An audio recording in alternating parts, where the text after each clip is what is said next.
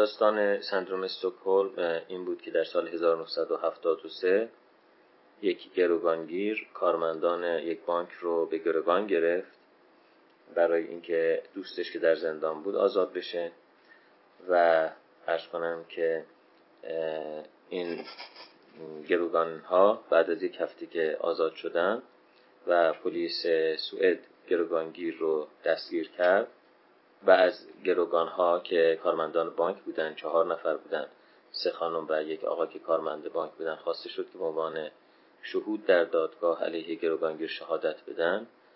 گروگان ها از اینکه علیه گروگانگیر شهادت بدن امتناع کردند و برعکس پولی پرداخت کردن برای اینکه وکیل بگیرن برای گروگان گیرشون و برای کسی که اونها رو گروگان گرفته بود و به نوعی موجب تعجب افکار عمومی و پلیس شدن و این ماجرا باعث شد که نیلز بجروت که یک روانپزشک و اپیدمیولوژیست و جرمشناس سوئدی بود روی این پدیده مطالعه کرد. اسم این پدیده رو سندروم استکهلم گذاشت. سندروم استکهلم بنابراین به معنی این هست که یک قربانی وابستگی عاطفی و علاقه عاطفی پیدا می‌کنه به اون دژخیم به اون زندانبان به اون گروگانگیر به اون کسی که بهش آسیب می‌زنه به اون وابستگی عاطفی پیدا می‌کنه. و حتی ارزش ها و باورهای او رو میپذیره که این پدیده در در واقع زندانیان آمریکایی که اسیر شده بودند در جنگ کره توسط چینی ها این پدیده اونجا هم مشاهده شده بود که به پدیده برین واشینگ یا شسترسش روی مغزی بهش اطلاق شد به این معنا که در واقع اسرا بعضی از اسرا طرفدار اون نظامی اون سیستمی اون گروهی شده بودن که اونها رو به اسارت گرفته بودن و بعد از برگشت به کشورشون در واقع طرفداری می‌کردن از اون تیمی که اونها رو به اسارت گرفته بود. خب چطور میشه که یک قربانی علاقمند بشه به دشخیم خودش به آسیب رسان؟ یا پرسکوتوری که به این قربانی آسیب می‌زنه او رو در زندان نگه میداره یا شکنجه می‌کنه یا گروگان می‌گیره این داستان مهمی است به نظر می‌رسه که بعضی از افراد اساسا وابستگی عاطفی خیلی زیادی دارن یعنی شخصیت های وابسته هستن و همیشه دنبال یک کانون قدرت یا اتوریتی فیگر میگردن تا به او وابسته بشن. و برای این افراد انگار در کودکیشون در ذهنشون چنین تعریف شده که قدرتمند کسی است که خشن هست. و در نتیجه وقتی که می‌خوان به کسی تکیه کنن به عنوان کانون قدرت به کانون قدرتی که حمایت می‌کنه مراقبت می‌کنه و مهربانه و آرامه تکیه نمی‌کنن او رو کانون اقتدار نمی‌دونن. و بلکه کانون قدرتی رو کانون اقتدار می‌دونن که پرخاش می‌کنه و خشونت به خرج میده. و بنابراین این افراد وابسته که به نوعی خودشون رو ضعیف می‌دونن و فکر می‌کنن که همیشه باید یک کانون قدرت ازشون حمایت کنه و مراقبشون باشه میگردن بین کانون اقتدارها. اون کانون اقتدارهای خشن و پرخاشگر رو انتخاب می‌کنن و در واقع خودشون رو به دشخیم میسپرن. یعنی از ترس اینکه در جهان ناامن مورد ظلم و خشونت قرار نگیرن خودشون تن میدن به اینکه گماشتگان و در واقع برده هایی باشند کودکان مطیعی باشند در مقابل یک کانون اقتدار خشن و پرخاشگر. خب ببینید ذهن بشر این گونه است که پدیده ها آنگونه که ابتدا برای ما تعریف میشه بعدا خیلی در واقع آسون اون تعریف ها عوض نمیشه. بنابراین اگر اولین تعریف ما در ذائقه ما از غذا مثلا غذای پرنمک و شور باشه بعدا تنها غذایی رو میپسندیم که پرنمک و شور باشه. اگر اولین تجربه ما از غذا غذای زیادی شیرین و شکرین بوده باشه بعدا غذاهایی که کاملا شیرین و شکرین باشه رو فقط میپسندیم. و همین باعث میشه که مثلا در ملت های مختلف اقوام مختلف ظاهره غذا اینقدر متفاوت باشه. و اون غذاهایی رو که مثلا ممکنه در شرق آسیا با لذت بخورن ما از بوی زخمش بدمون بیاد.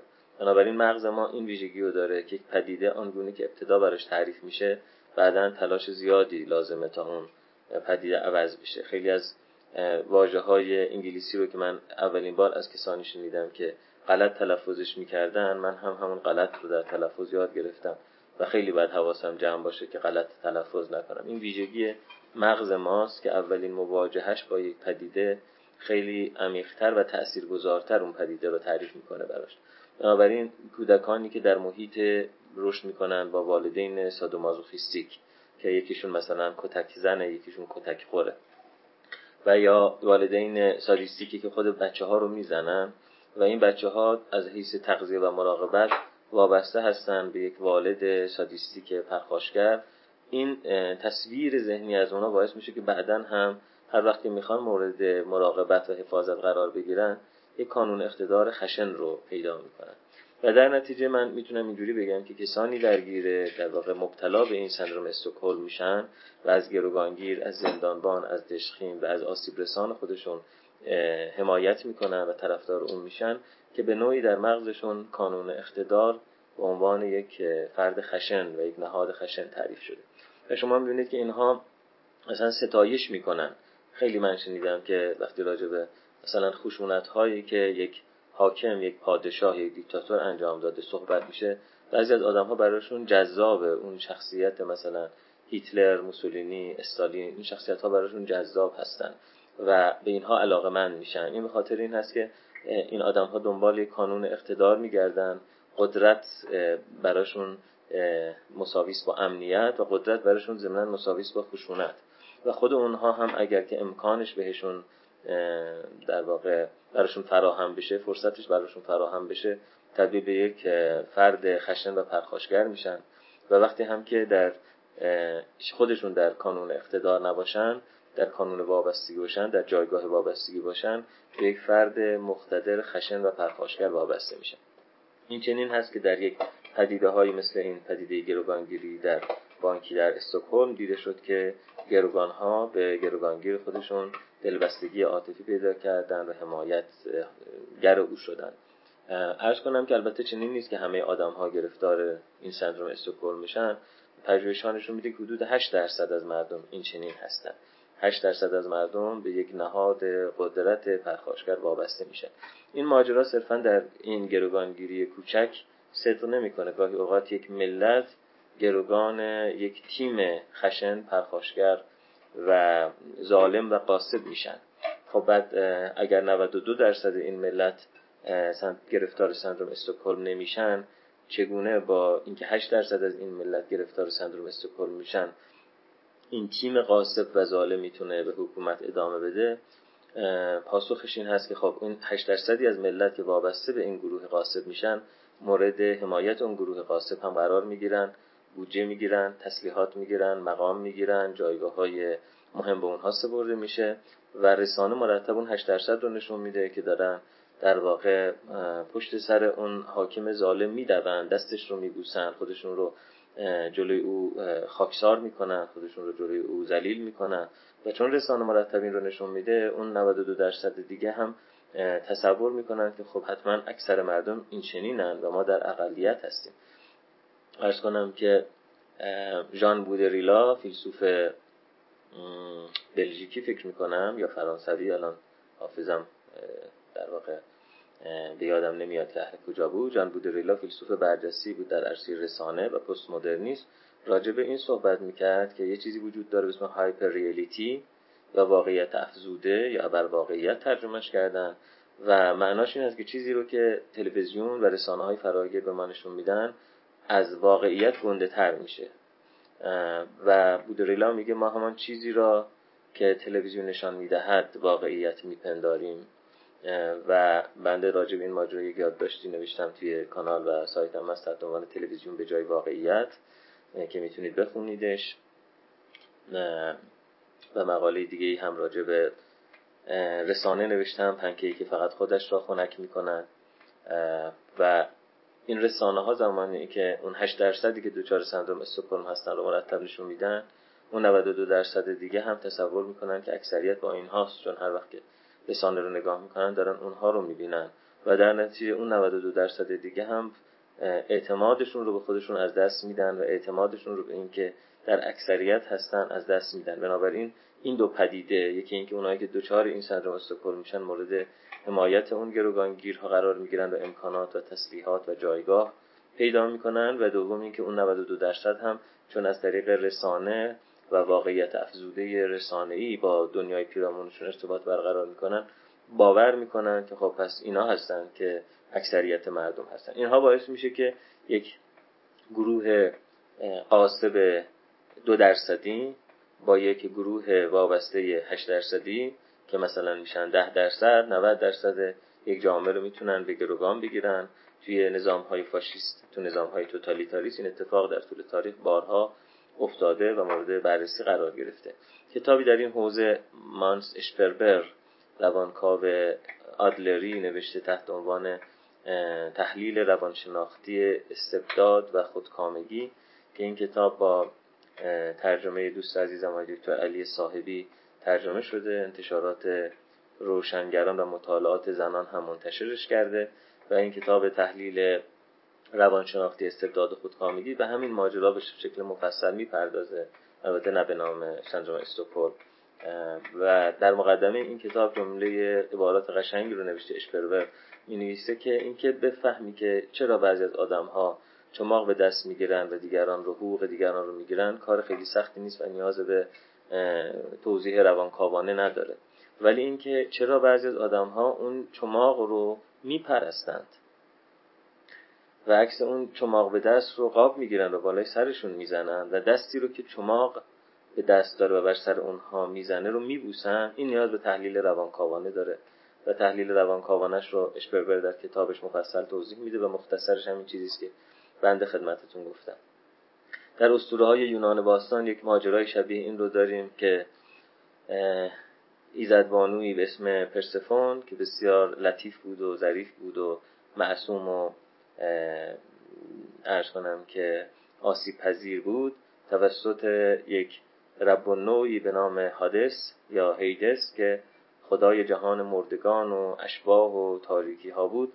دزدیده میشه گروگان گرفته میشه مورد تجاوز قرار می‌گیره و وقتی که تلاش های مادر پرسفون دیمیتر که رب نوع مادری و تغذیه و غلات هست به ثمر می‌رسه و هرمس که پیک خدایان هست میره و این گروگان رو از سرزمین حادث در میاره پرسفون در راه برگشت قبل از اینکه سرزمین حادث خارج بشه اناری رو که حادث به دستش میسپره چندون از اون انار رو می‌خوره و این باعث این میشه که بعدا مقدر بشه که نیمی از سال رو در سرزمین حادث به سر ببره. و این استعاره خیلی قشنگی است.